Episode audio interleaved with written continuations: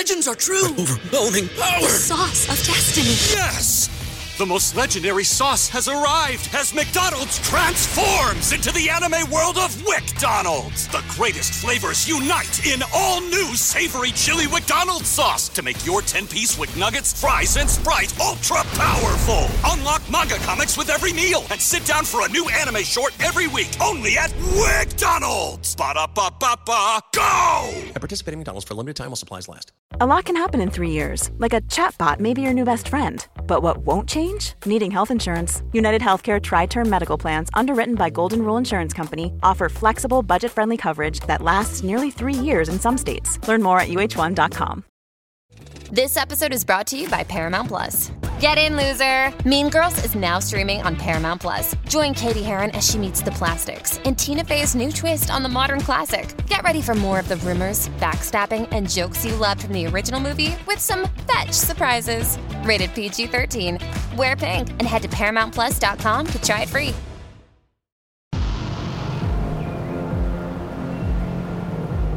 On January 12, 2010, at approximately 4:53 p.m. local time, a magnitude 7 earthquake shook Haiti. The epicenter was located some 15 miles west of the country's capital city, Port-au-Prince. Franz Florestal, who was vacationing in Haiti at the time, recalled, "It sounded like a tornado followed by a bomb dropping. Then the noise under the ground started." Within seconds, structures swayed violently, streets crumbled, and buildings collapsed. Hours later, bodies were laid out in piles in the streets. Survivors clung to flashlights and torches, digging through the debris in search of their loved ones. The U.S. government was quick to deploy military aid. By early evening on January 13, 2010, about 24 hours after the quake, American troops touched down in Haiti. It was almost as though the U.S. had anticipated the disaster. The speedy response alarmed critics, including Venezuelan leader Hugo Chavez.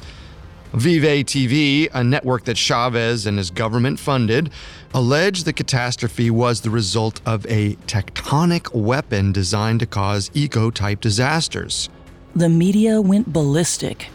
Digital Journal reported that Chavez believed the U.S. had used Haiti's earthquake as a pretext to occupy the nation. And Vive TV cited one specific culprit for the weaponized earthquake: the High Frequency Active Auroral Research Program, or HAARP.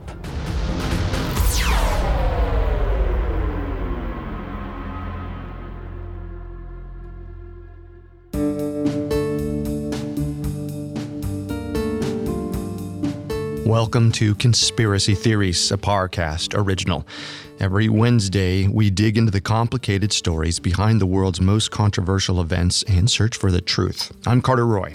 And I'm Molly Brandenburg. And neither of us are conspiracy theorists. But we are open-minded, skeptical, and curious. Don't get us wrong. Sometimes the official version is the truth. But sometimes it's not. You can find episodes of Conspiracy Theories and all other Parcast originals for free on Spotify or wherever you listen to podcasts. To stream Conspiracy Theories for free on Spotify, just open the app and type Conspiracy Theories in the search bar.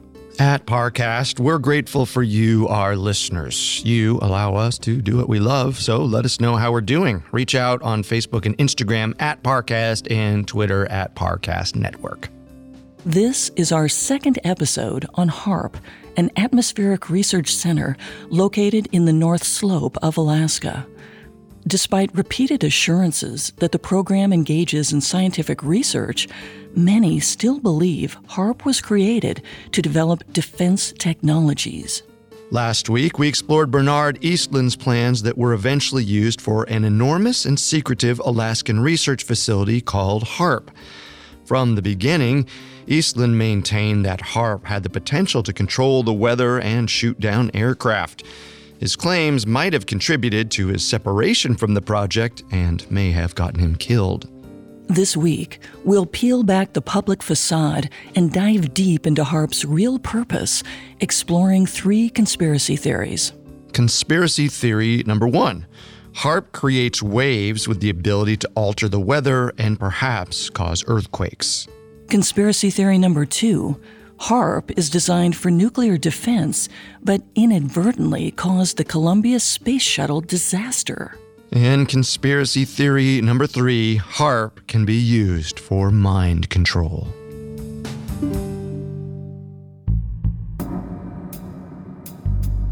Over the past 2 decades, HAARP has been blamed for everything from floods in Pakistan to severe drought in Iran. The idea of a government-controlled weather machine may seem outlandish, but we know officials have legitimately invested in that technology, as well as technology aimed at disrupting satellite communications.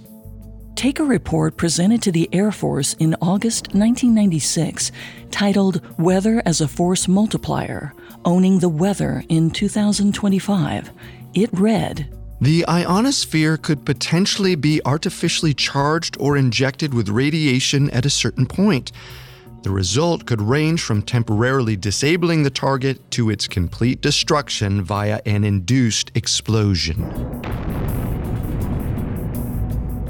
In simple terms, the essay indicated that weapons could alter the ionosphere to destroy targets in selected regions of space. And this wasn't the only potential weather-altering technology military researchers were working on in the latter half of the 20th century. The U.S. government spearheaded Project Storm Fury in the 1960s in an attempt to weaken hurricanes. The Atmospheric Modification Program ran from 1980 to 1994, conducting large-scale cloud seeding experiments to create unnatural rain and snowstorms. And HAARP might just be the culmination of those programs. Which brings us to conspiracy theory number one. HAARP is a weather control program, which also has the ability to trigger earthquakes. Venezuelan President Hugo Chavez was one of the highest-profile advocates of this theory. His accusations pointed to strange events that began on January 9, 2010, just 3 days before a major quake swept through Haiti. First, a magnitude 6.5 earthquake hit near Eureka, California. Shortly thereafter, a strong winter storm blew into the town. Temperatures dipped well below normal in the central, southern, and southeastern United States. Meanwhile, the Pacific Northwest experienced its 5th warmest January on record, with unusually balmy 60-degree Fahrenheit temperatures. Meteorologists marveled at varying and unprecedented conditions, but one thing remained consistent across the entire West Coast: extremely low barometric pressure levels. For reference, the normal barometric pressure, or air pressure within Earth's atmosphere, hovers right around 30 inches of mercury. When the barometric pressure falls below 29.92 inches of mercury, there's a higher likelihood of stormy weather and, as a result, possibly even earthquakes. Typically, we don't think of earthquakes as having any connection to the weather. They are caused by shifting tectonic plates, which move below the Earth's surface in the air and water patterns that make up the climate. But in 2015, researchers discovered that earthquakes were very slightly more common at times when air pressure was lower than average. They theorized that slight variations in barometric pressure caused rocks to shift and resettle, trapping air underground and contributing to rising stress along fault lines. However, their findings were too new to say with any certainty that low air pressure actually caused earthquakes.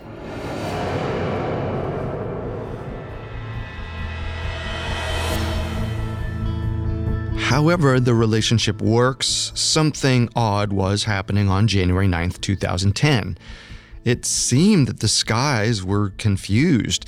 Blizzards in the south and warm weather in the north, accompanied by barometric shifts, aren't typical occurrences, which could suggest that they were caused by some external force. An external force like HAARP. In theory, HAARP could have directed its supposed weather-modifying apparatus up at the sky over the West Coast. It could have altered the air pressure over Eureka, California, seemingly triggering an earthquake.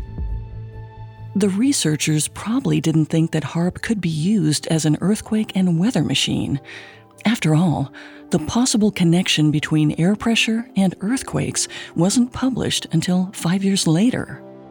But maybe the 2010 California earthquake was an unexpected outcome, and the research team wondered if they could replicate the result. They just needed a place to test the equipment. As one of the poorest and least politically stable countries in the Western Hemisphere, Haiti could have been a viable target. They lacked the infrastructure to track what HAARP was up to, so the chances of getting caught were low. And if Haiti did suspect the U.S. of creating an earthquake, they wouldn't be able to act on it. Their small military was no match for the American armed forces.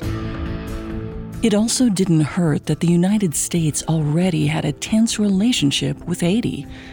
The year before the earthquake, 2009, was a parliamentary election year for Haiti. And although there were allegations of rigging, the U.S. pushed for the results to be ratified. Some even accused the Americans of trying to force a particular outcome, like they wanted to unofficially take over the country. If the U.S. couldn't pull Haiti's governmental strings through a fixed election, maybe it would be easier to infiltrate under the guise of crisis relief.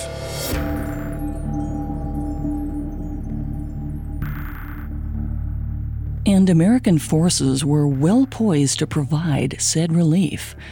U.S. Southcom Deputy Commander General P.K. Keene was in Haiti when disaster struck.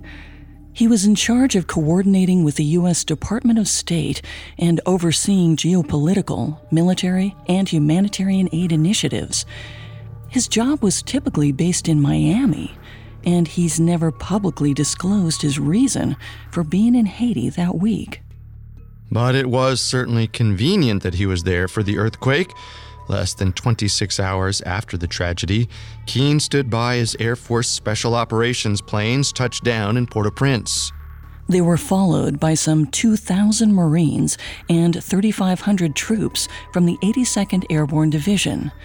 An aircraft carrier also showed up less than 3 days after the quake. America's rescue fleet was robust, to say the least. But this last detail raises some questions. Given the ship's weight and speed limitations, it seems unlikely that it could have gotten to Haiti so quickly unless it was prepared to sail immediately after the disaster. A military craft like that typically takes a lot longer than a few hours to prepare, which is why some conspiracy theorists believe the military aircraft carrier was already en route to Haiti when the catastrophe struck. Meaning, the U.S. government knew in advance what was going to happen.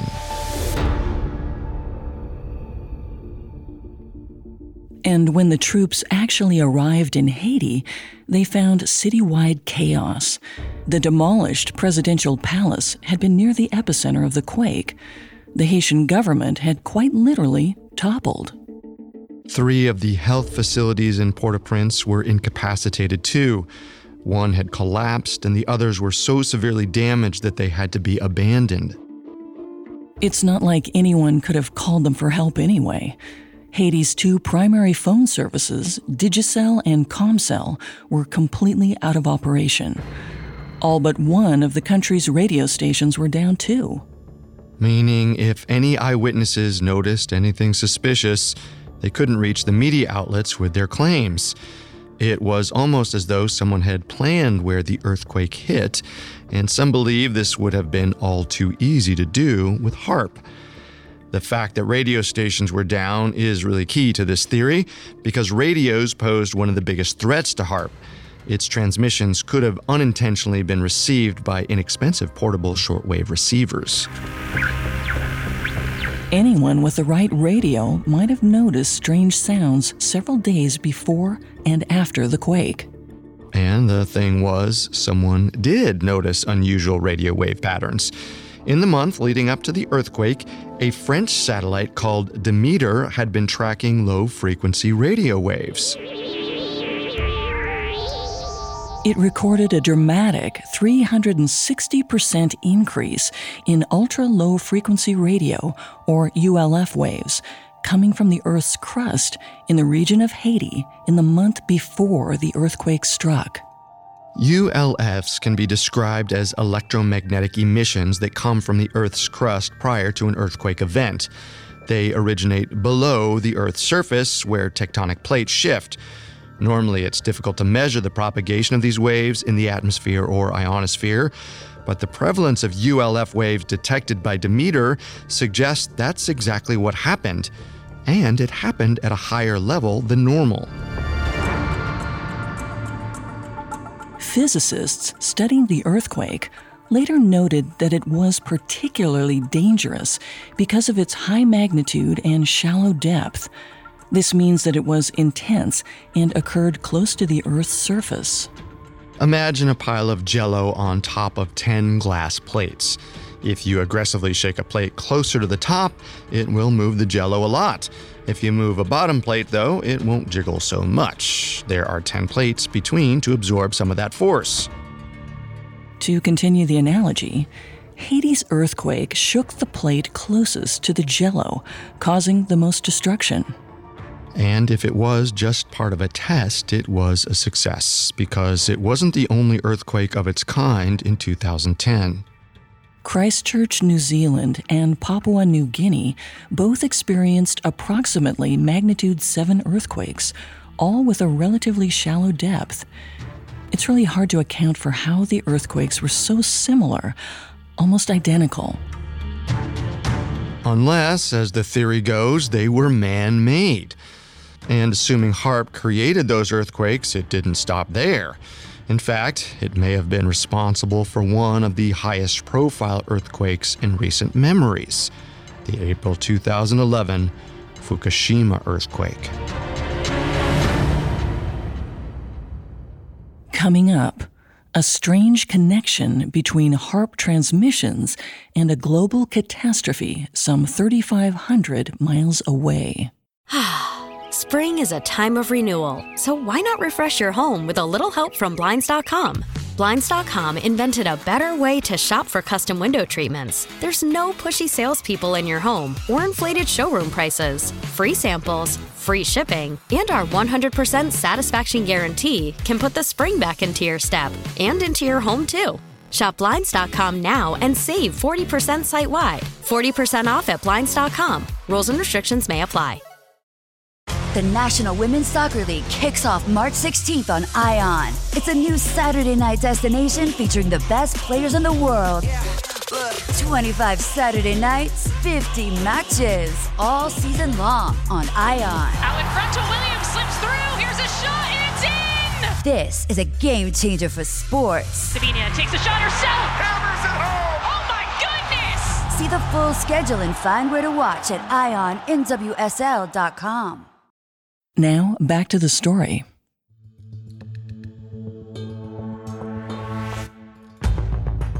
The U.S. government's HAARP facility has long been a source of controversy and has even been blamed for causing earthquakes like the one that devastated Haiti in 2010. This is in part because HAARP might broadcast signals at a frequency that could be connected to ultra-low-frequency radio waves detected around the region in the month leading up to the destructive earthquake. And it didn't seem HAARP would stop after just one earthquake. If their technology was working, it was time to test it on a larger target. HAARP's next victim may have been Japan. On March 11, 2011, a magnitude 9 earthquake hit the Pacific coast of Tohoku and unleashed a devastating tsunami. The nuclear power plant in Fukushima was hit hard, crippling the country's atomic energy sources. And strangely, in the 3 weeks that followed, the HAARP website went down. Some think the outage was intentional, to hide the page's magnetometer reports.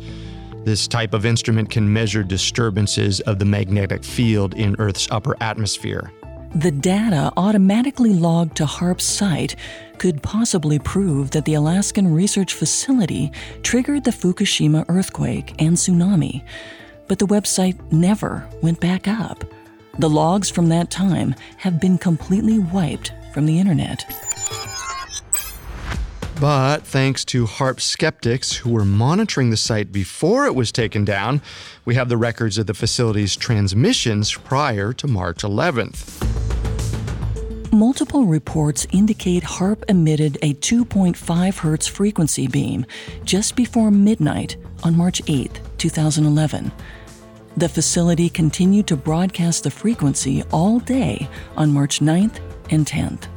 Meanwhile, the Fukushima fault was also producing vibrations in the form of seismic waves, which radiate outwards from shifting tectonic plates.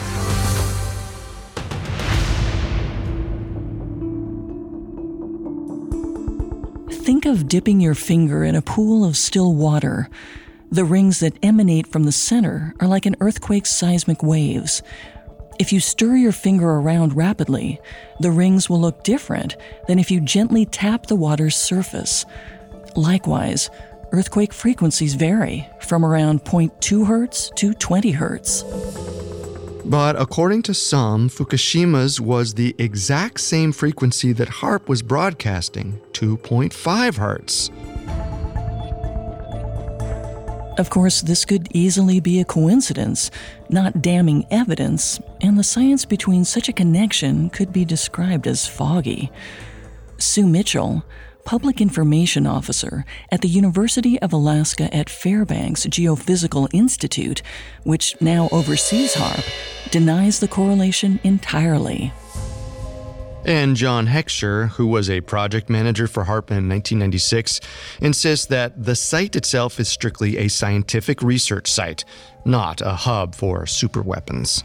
Besides, Japan's Fukushima region has frequently endured earthquakes and tsunamis for centuries. Within the last 100 years alone, there have been 8 tsunamis in the area, with average magnitudes between 7.0 and 9. As for Haiti, the region wasn't as seismically active, but its Enrico Plantain Garden fault line was due for an earthquake before 2010. Apparently, it had been locked and gathering stress for about 250 years. Climate researchers warned in 2008 that a giant quake would soon hit the country.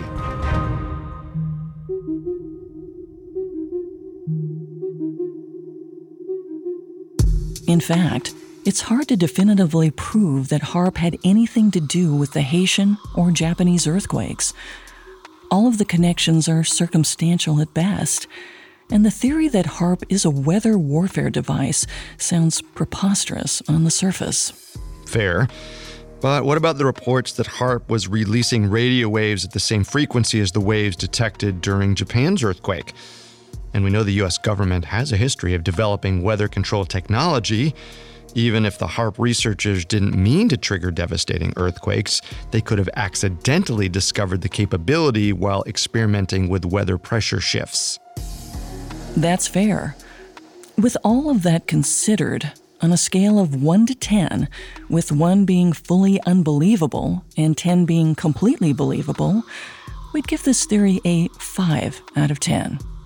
It's possible to imagine that the U.S. government would take advantage of an earthquake machine if they could. And the real question is whether the science checks out. And much of the evidence suggests that a connection can't be definitively ruled out. Which suggests that HAARP has a wide range of applications. Whether or not it can control the weather or control earthquakes, the facility was conceived, at least in part, as part of a missile defense program. The U.S. government has never confirmed whether its anti-ballistic technology works, but theorists have tried to fill in the gaps, speculating on the ways HAARP can bring down enemy aircraft, or even our own ships. And that brings us to conspiracy theory number 2. HAARP was responsible for the Columbia disaster, in which a space shuttle crash killed all 7 crew people on board. Before we can delve into the conspiracy theory, though, let's cover the official story. On January 16, 2003, the space shuttle Columbia launched on what would be its final flight. 10, 9, 8, 7, 6, 5, 4, 3, 2, 1. Approximately 80 seconds into the ascent, a piece of foam debris came loose from the craft and struck the left wing of the orbiter.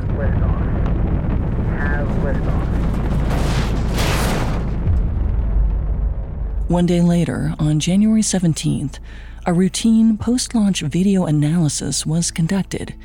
It indicated that multiple tiles might be missing across a 7 by 30-inch area. Flight director Steve Stitch emailed Columbia's team, dismissing their concerns about the foam strike.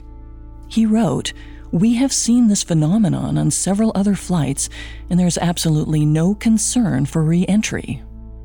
Keep in mind, it took the guy a full week to address the issue, and he definitely underplayed its severity. In fact, while Commander Rick Husband and pilot William McCool replied with a smiley face and thanks, engineers placed 3 separate requests to the Department of Defense for images of the shuttle. The DoD had access to satellites that could have photographed the wing for closer analysis. It was odd that the flight director assured the astronauts that all was fine, while Mission Control's behavior suggested otherwise. But it gets weirder. 3 inquiries for images were ignored. That's because they were never sent. The mission management team dismissed them. One request that did go through to the DoD was placed by Wayne Hale on Flight Day 7. At 7 a.m., he called a Department of Defense representative and asked for the images. But this request hadn't been authorized by the Mission Management Team chair, Linda Hamm. When the Department of Defense called her an hour and a half later to confirm, she turned down their assistance. The Mission Management Team insisted that the foam's damage didn't pose a safety of flight issue. We have to wonder why Linda was so adamant that they didn't need the photos, especially since they might have been vital to the space team's safety. Nevertheless, the mission continued, and nobody approved repairs to the part of the left wing where the foam debris had hit. Just after 8 a.m. Eastern Time on February 1st, 2003, Mission Control approved the shuttle's landing. Everything looks nominal. Your go. Roger. The crew began their descent at 8:15 a.m. At this point, the orbiter was upside down over the Indian Ocean. They were 175 miles above Earth's surface, traveling at 17,500 miles per hour. By 8:45 a.m., Columbia was mid-descent. The extreme heat of re-entry buffeted the craft. Even worse, the left wing showed signs of strain. Mechanical Systems Officer Jeffrey Kling contacted a pair of supporting engineers who were stationed in a nearby support room. They all agreed something odd was happening, but they weren't sure what. Kling advised them to keep an eye on the situation. It seemed the foam debris was a big issue after all. But Columbia continued its fateful descent, and nobody notified the onboard crew of the problems. 10 minutes later, the shuttle was spotted slightly west of Sacramento. Civilians on the ground noted signs of shedding debris.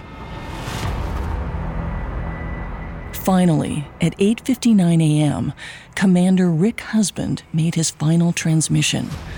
Roger. The communication was cut off before Husband could finish his word. The remainder of the craft broke up into bits and disappeared at 9 a.m. All 7 crew members were killed just 16 minutes before their planned landing.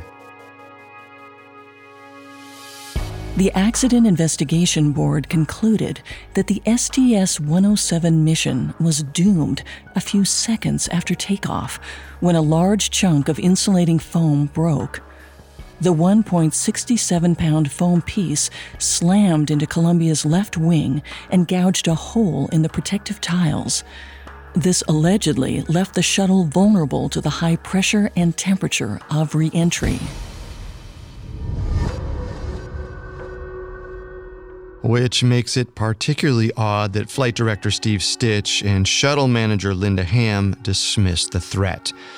Either the broken foam piece wasn't a threat to begin with, its importance was overlooked, or it was intentionally ignored, or maybe everything played out exactly according to plan. Conspiracy theorists consider two possibilities. First, Harp used Columbia as a kind of target practice. And second, Harp inadvertently destroyed Columbia while trying to shoot down a North Korean missile. The first theory is a stretch. Harp and NASA had experimented together before. If Harp really wanted to test their technology on a shuttle, NASA could have easily created an unmanned, risk-free test craft, not a terrifying national tragedy. Plus, Columbia's launch cost was around $450 million, while investigation and cleanup efforts for the debris were $400 million, and the disaster tainted NASA's reputation for years to come. They wouldn't so willingly throw away the money, lives, and social prestige to test a weapon. The second theory is a bit more credible, according to conspiracy theorist, radio engineer, and reported former NASA scientist Marshall Smith. A North Korean missile was heading toward the U.S. at the same time that Columbia attempted to land. Of course, we can't confirm that because there are no official records of the launch. Conspiracy theorists would counter that the U.S. government wouldn't want you to know about the launch. Perhaps they detected a North Korean missile the same morning the shuttle descended. According to the theory, the warhead allegedly flew through the same part of the sky where Columbia re-entered the Earth's atmosphere. They practically crossed paths. According to Smith, this was no coincidence. He believes the missile was launched to test HAARP technology and determine just how accurate it was. If HAARP was super precise, its instrument would destroy the North Korean missile, but not the Columbia shuttle. But if HAARP's defense transmissions covered a large area, both the missile and Columbia would be destroyed. Unfortunately, it lacked precision. Per the conspiracy theory, HAARP's researchers understood that their weapon would take down both the missile and the space shuttle. They made the tough decision to sacrifice the Columbia space shuttle and the 7 passengers on board. That was preferable to letting a Korean missile hit an American city.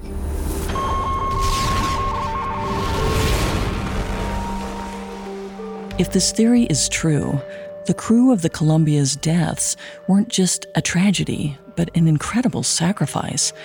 They died to save the lives of hundreds or thousands of Americans.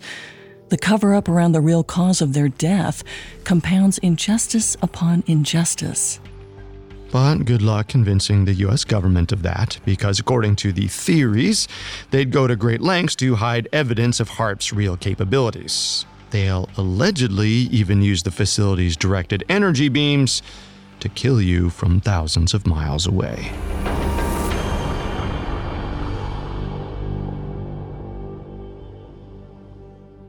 Coming up, we'll weigh how convincing we find the Columbia theory and explore whether HAARP can be used for mind control. This episode is brought to you by Viori. Give the active people in your life something they'll truly appreciate. Performance apparel from Viori. Whether they're into running, surfing, hiking, or even just casual walks around the block, there's something for everyone. And if you're not sure what to gift them, you can't go wrong with something from Viori's Dream Knit collection. It's the perfect gift and so comfortable. Get 20% off your first purchase today at Viori, VUORI.com/Spotify. This episode is brought to you by Etsy. So you need to get an amazing gift. Wait, no, the perfect gift. And it needs to say, I'm a thoughtful person, and I appreciate you, and I know exactly what you like, all at the same time. Well, Gift Mode on Etsy is here to take the stress out of gifting, so you can find the perfect item for anyone and any occasion. It's easy to find gifts made by independent sellers for all the people in your life, like the pickleballer, the jazz fan, or the pasta lover. From 90s nostalgia and mixology to reality TV and gaming, there's something for everyone on Etsy. Whether it's a birthday, an anniversary, a holiday, or even just a day to say thank you, Gift Mode on Etsy has you covered. Need to find the perfect gift? Don't panic. Try Gift Mode on Etsy now. Now back to the story. In February 2003, the spaceship Columbia crashed, killing all on board. In the aftermath, conspiracy theorists like Marshall Smith implied that HAARP was responsible for the crash. The U.S. Navy, which oversaw HAARP operations at the time, dismissed the allegation, saying, "It wasn't us. We weren't even on the air." They even showed their logbook, which had no record of any HAARP transmissions on February 1st, 2003. The Navy even found it necessary to entertain and eventually dismiss the notion that HAARP may have caused Columbia's disaster. Their actions could be seen as suggesting that they perceived the accusations as legitimate. Which makes sense given how high profile some conspiracy theorists are. Marshall Smith, one of the major proponents of this theory, is a radio engineer. Some suggest that he has worked on NASA's space shuttle projects, the Titan, Trident, and Tomahawk missile systems, and particle beam devices. So if anyone knows what NASA and HAARP technology can and cannot do, it could be him.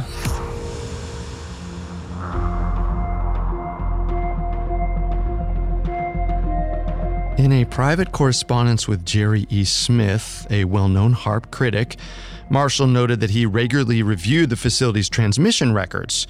This, of course, was before the website got shut down. According to his records, HAARP was operating in missile defense mode from 7:15 a.m. to 10:20 a.m.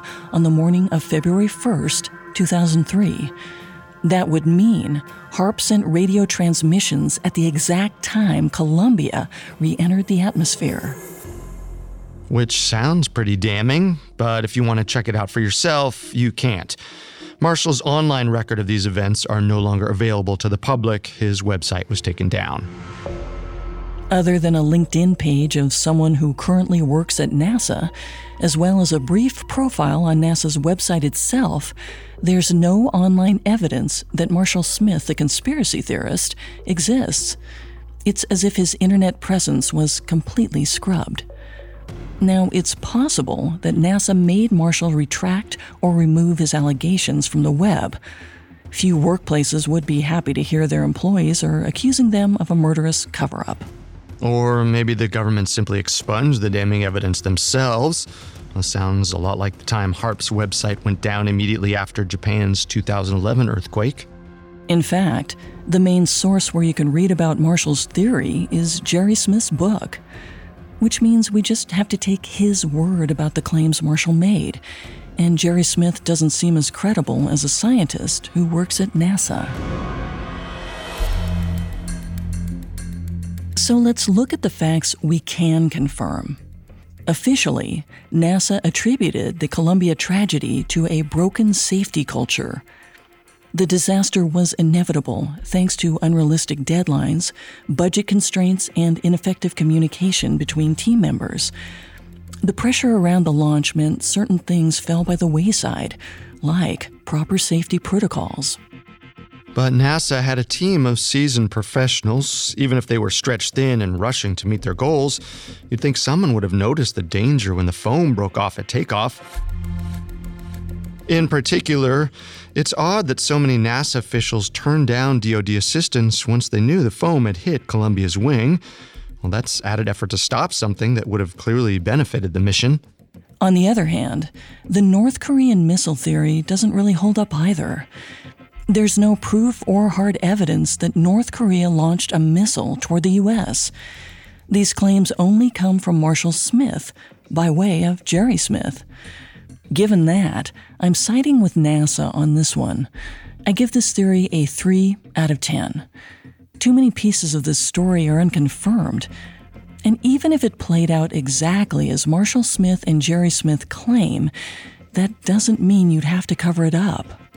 If the government is going to hide something, it has to be worth hiding. Well, perhaps like our last conspiracy theory. Conspiracy theory number 3. HAARP is a top-secret mind control device. We'll start this one from the beginning. In April 2018, journalist Curtis Waltman published some interesting findings. He worked for the Boston nonprofit Muckrock. The company helps people make Freedom of Information Act requests to government bodies. In other words, they provide important declassified information to the public. One day, Curtis received an email with an attached file labeled EM Effects on the Human Body. The file contained multiple documents detailing devices and techniques that could manipulate the human mind. 10 Hz radio waves could disturb motor functions. 15 Hz could impair hearing. 25 Hz can distort sight. The document went on and on. It seemed like whoever created the documents had developed some kind of mechanism to control people through sound waves. And Curtis's file isn't the only evidence that people are looking into the technology. A 2002 document attributed to the Russian parliament warned of a new American geophysical weapon that sounds a lot like HAARP. It allowed the government to intercept radio communications, provoke serious electromagnetic accidents, and have a negative impact on the mental health of people populating entire regions. Furthermore, Amir Raz, assistant professor of clinical neuroscience at Columbia University, believes it's possible that extremely low-frequency wavelengths can impact brain activity. In fact, magnetic pulses could even treat depression. But if the technology can alleviate mental health conditions, it can also do the opposite. Radio frequencies between 2 and 20 hertz have been shown to potentially impede cognitive function. And John Heckscher, one of HAARP's program managers, said that HAARP sometimes broadcasts in the 1 to 20 hertz range. So far, this is all speculation. The fact that the government is researching sound waves' effect on mental health doesn't mean they're using that information to build a weapon, nor does it mean HAARP is involved. But in 2013, whistleblower Edward Snowden reportedly released documents alleging that U.S. officials were using HAARP to perform mind control.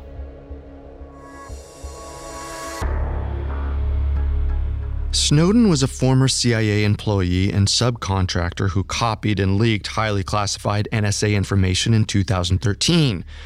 The information leaked was completely legitimate, which makes his claims about HAARP a lot more plausible. Snowden's alleged HAARP memos were pulled from high-ranking officials' email accounts.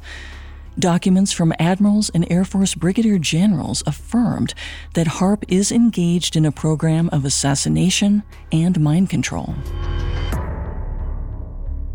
In September 2016, reporters quote Snowden as saying, "The HAARP research station, which is strategically based away from prying eyes near Gakona, Alaska, is actually used to terminate or manipulate would-be dissidents of global capitalism on the scale of millions of people." Part of what makes this alleged weapon so dangerous is the fact that it's invisible. Allegedly, HAARP projects ultra-high-powered radio waves that can induce deaths that are indistinguishable from strokes or heart attacks. Alternatively, if government operatives want to keep their victims alive, they could use HAARP to make their victims act mentally unbalanced, discrediting them. This might all sound like something out of a sci-fi TV show, but Dr. Patrick Flanagan argues that ideas behind mind control, like Snowden's claims, are scientifically possible. Flanagan worked as a consultant for the NSA, CIA, NASA, and the Office of Naval Research. He even developed an electromagnetic communication system for the U.S. military, so he knows about utilizing and weaponizing directed energy. According to Dr. Patrick Flanagan, these ELF, or extremely low-frequency wavelengths, are the frequencies at which the human brain operates. Coincidentally, those are also the wavelengths that allegedly triggered the Fukushima earthquake. He explained, HAARP can generate all these frequencies. If you can control these frequencies and modulate them in different ways, you can control various emotions. The mental interference is apparently short-term. Once a person stops receiving the HAARP signals, they'll return to their normal emotional state. But the prospect that the government could alter the way we think, even temporarily, is terrifying. Snowden found himself thinking strange thoughts when he released his leaks. After he fled the country, he allegedly had to fend off the constant threat of radio-generated homicidal delusions. Later, Snowden essentially turned his flat into a protective cage. He surrounded his living quarters with wire mesh and metal plates to shield the room from external electric fields, which all sounds pretty outlandish. But Edward Snowden is generally regarded as reliable, and his documents in question, which seemingly prove that HAARP is capable of broadcasting mind-altering frequencies, haven't been debunked. I'm giving it a 4 out of 10. That's true, but I'm not so convinced that HAARP can do what he said it can. It's one thing to demonstrate that certain vibrations can increase a person's anxiety or stress levels. It's something else to say we have mind control technology. And there's no scientific evidence that HAARP's frequencies can kill a person from a distance or give someone a mental health condition. I give this theory a 2 out of 10. Fair enough.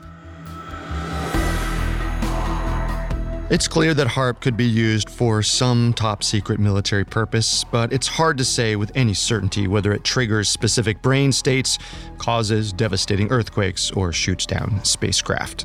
But after weighing all the evidence, I think that HAARP is probably a tool to research the upper portions of Earth's atmosphere, just like the official story says.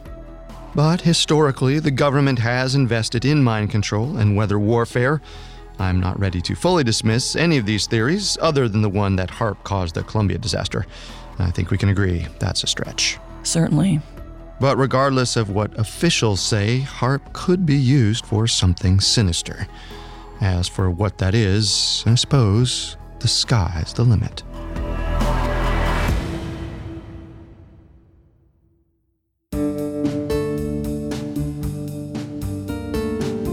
Thanks for tuning in to Conspiracy Theories. We'll be back Wednesday with a new episode. You can find all episodes of Conspiracy Theories and all other Parcast originals for free on Spotify. Not only does Spotify already have all of your favorite music, but now Spotify is making it easy for you to enjoy all of your favorite Parcast originals, like Conspiracy Theories, for free from your phone, desktop, or smart speaker. To stream Conspiracy Theories on Spotify, just open the app and type Conspiracy Theories in the search bar. Until then, remember, the truth isn't always the best story. And the official story isn't always the truth. Conspiracy Theories was created by Max Cutler and is a Parcast Studios original. Executive producers include Max and Ron Cutler. Sound design by Brian Golub, with production assistance by Ron Shapiro, Carly Madden, and Travis Clark. This episode of Conspiracy Theories was written by Lauren DeLille, with writing assistance by Kate Gallagher, and stars Molly Brandenburg and Carter Roy.